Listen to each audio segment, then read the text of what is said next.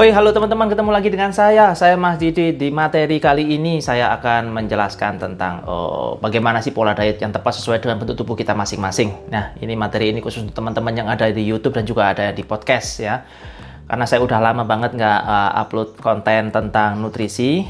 Nah, saya akan jelaskan uh, kebetulan hari ini saya memiliki ada materi khusus untuk teman-teman yang ingin tentang uh, pengetahuan tentang nutrisi ya. Ya kenapa saya membahas tentang nutrisi teman-teman? Ya sebagai sebagai uh, intermezzo saya adalah memiliki latar belakang sebagai certified nutritionist dan juga saya adalah certified personal trainer dan saya juga memang aktif uh, mengelola sebuah program fat loss secara online yang sekarang membernya udah uh, dari dua tahun terakhir saya udah memiliki lebih dari 1.500 member yang ada dari berbagai daerah di Indonesia dan juga ada yang di luar negeri gitu teman-teman ya. Oke cukup intermezzonya saya akan langsung fokus ke Bagaimana sih pola diet yang tepat sesuai dengan bentuk tubuh kita masing-masing? Nah, ini kan karena banyak sekali teman-teman itu yang uh, pola dietnya suka membandingkan ya. Misalkan uh, si A membandingkan dengan si B, si B membandingkan dengan si C gitu ya. Misalkan begini, uh, ketika kita itu ada yang memiliki berat badan berlebih terus suka melihat ke orang yang lebih kurus misalkan. Orang lebih kurus itu makan apa aja dia masuk gitu. Makan apa aja dia bisa uh, bisa dimakan gitu. Tapi berat badannya segitu-gitu aja nggak bertambah. Nah itu kenapa kok bisa seperti itu ya? Ini yang akan saya jelaskan ke teman-teman semuanya. So dari sudut pandang bodybuilding, dari sudut pandang uh, pembentukan tubuh, dari sudut pandang uh, uh, fitness itu ya tubuh kita itu dibagi menjadi tiga kategori, teman-teman ya.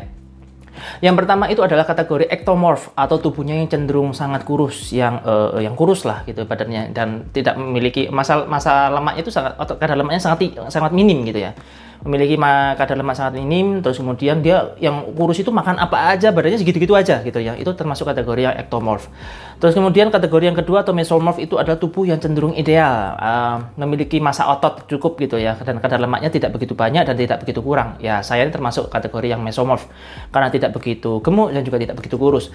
Terus kemudian yang ketiga itu kategori yang endomorph endomorph itu tubuh cenderung gemuk hingga obesitas itu ya. Jadi teman-teman La, uh, apakah pola asupannya itu antara orangnya ectomorph, kemudian mesomorph dan endomorph itu berbeda-beda? Yes, teman-teman ya. Jadi semua pola diet ya dari tiga kategori itu sudah sangat berbeda.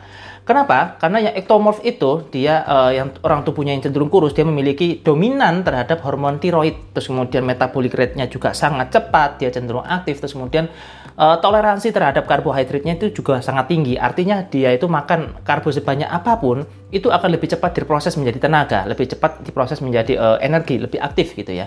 Sedangkan yang mesomorph itu yang uh, cenderung um, dia memiliki sedikit massa otot, terus kemudian uh, kadar lemaknya juga tidak begitu banyak seperti saya gitu ya.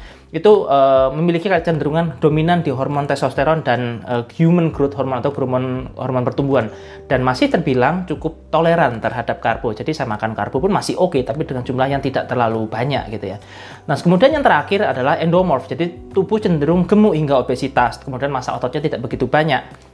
Nah ini ini yang menjadi concern teman-teman memiliki kecenderungan uh, dominan di hormon insulin dan kemudian metabolic rate-nya itu sangat lambat. Artinya dia itu memiliki uh, toleransi terhadap karbo itu sangat rendah, kurang toleran. Nah orang yang memiliki bentuk tubuh yang endomorph ini justru sangat harus mengurangi karbonya, mengurangi uh, mengurangi karbo, mengurangi konsumsi karbohidratnya. Jadi karbohidrat itu bukan hanya nasi teman-teman ya. Karbohidrat itu juga dari sayuran itu juga mengandung karbo, buah-buahan itu juga mengandung karbo. Jadi jangan salah, karbohidrat itu bukan hanya di nasi. Dan orang yang memiliki kategori endomorph, katakanlah dia stop nasi, tetapi dia mengkonsumsi buah dan sayur-sayuran aja ya, tetap aja gemuk karena apa? Karena sayur-sayuran dan buah-buahan itu juga mengandung karbo gitu ya. Ini yang paling sering terjadi kesalahan oleh teman-teman. Jadi mereka uh, uh, memberi uh, menyampaikan saya stop makan nasi Mas Didi, tapi kok tubuh saya tetap gemuk. Lah yang dikonsumsi apa ya? Saya konsumsi adalah sayur-sayuran dan buah-buahan. Lah ya sama aja gitu. Karena sayur-sayuran dan buah-buahan itu juga mengandung karbo, salah satu sumber uh, makanan karbohidrat meskipun dia termasuk karbohidrat yang kompleks gitu ya. Nah, itu yang harus kita rubah. Nah, jadi kan kalau ada yang tanya, apa benar orang yang kurus itu makan apa aja susah gemuk gitu ya? Terus kemudian orang yang gemuk itu makan sedikit aja, badan, badannya bisa mudah bertambah. Iya, karena tingkat toleransi terhadap karbohidratnya berbeda.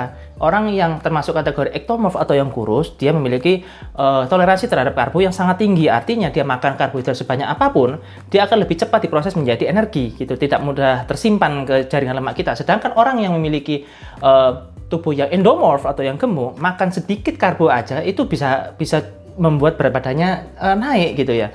Karena ada karena karena dia memiliki uh, apa namanya toleransi terhadap karbo itu sangat rendah dan jika dominan terhadap uh, uh, hormonnya yang dominan itu adalah hormon insulin itu juga mempengaruhi dan kemudian kecepatan metabolic rate-nya juga berbeda teman-teman.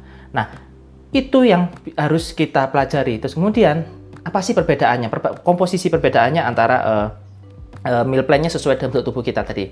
Ectomorph atau yang kurus itu memiliki uh, kombinasi uh, nutrisi makro sebagai berikut. 25% protein, 55% karbohidrat, 20% fats ya. Saya ulangi, untuk yang teman-teman ectomorph atau yang cenderung kurus itu memiliki porsi 25% protein, 55% karbohidrat, terus kemudian 20% fats atau lemak. Terus kemudian yang mesomorph, orang yang cenderung memiliki uh, tubuh yang ideal dan memiliki massa otot yang cukup seperti saya, 30% protein, 40% karbo dan 30% fats. Ya, saya ulangi, mesomorph atau yang memiliki cukup uh, ideal 30% protein, 40% karbo dan 30% fats atau lemak.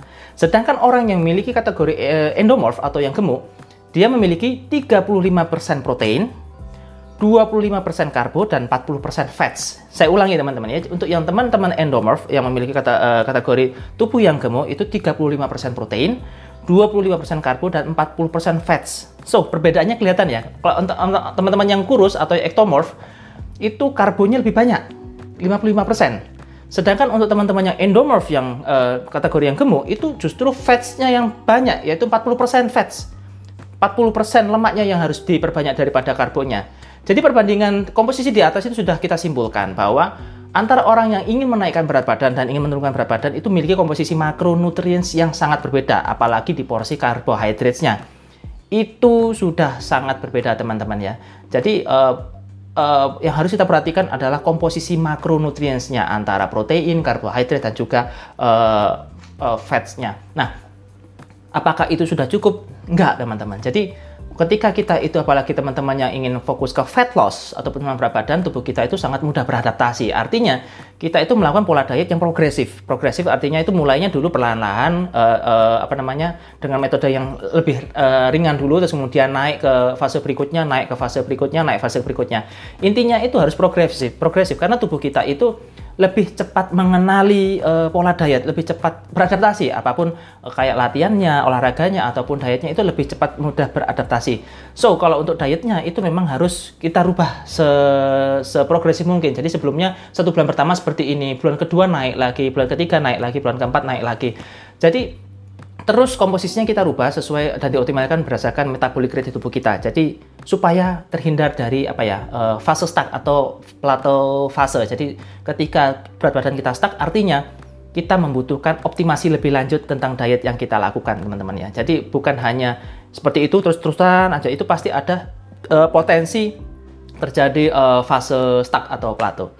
Jadi ketika kita itu uh, olahraga atau dalam proses uh, fase pembakaran lemak, uh, ketika kita kita olahraga dan fokus untuk pembakaran lemak atau penurunan berat badan, kita itu bukan hanya uh, olahraganya hanya bersepeda atau jalan kaki itu enggak teman-teman.